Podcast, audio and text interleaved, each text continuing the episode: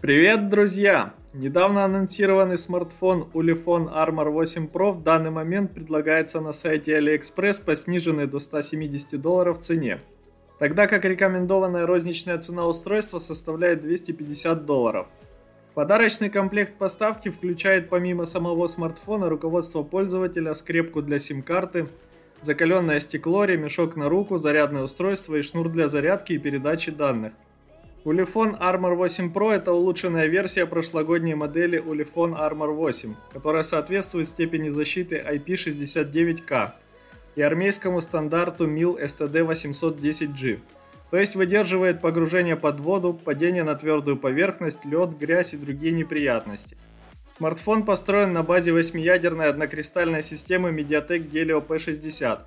Он оснащен 6 гигабайтами оперативной памяти – и 128 гигабайт встроенной флеш-памяти.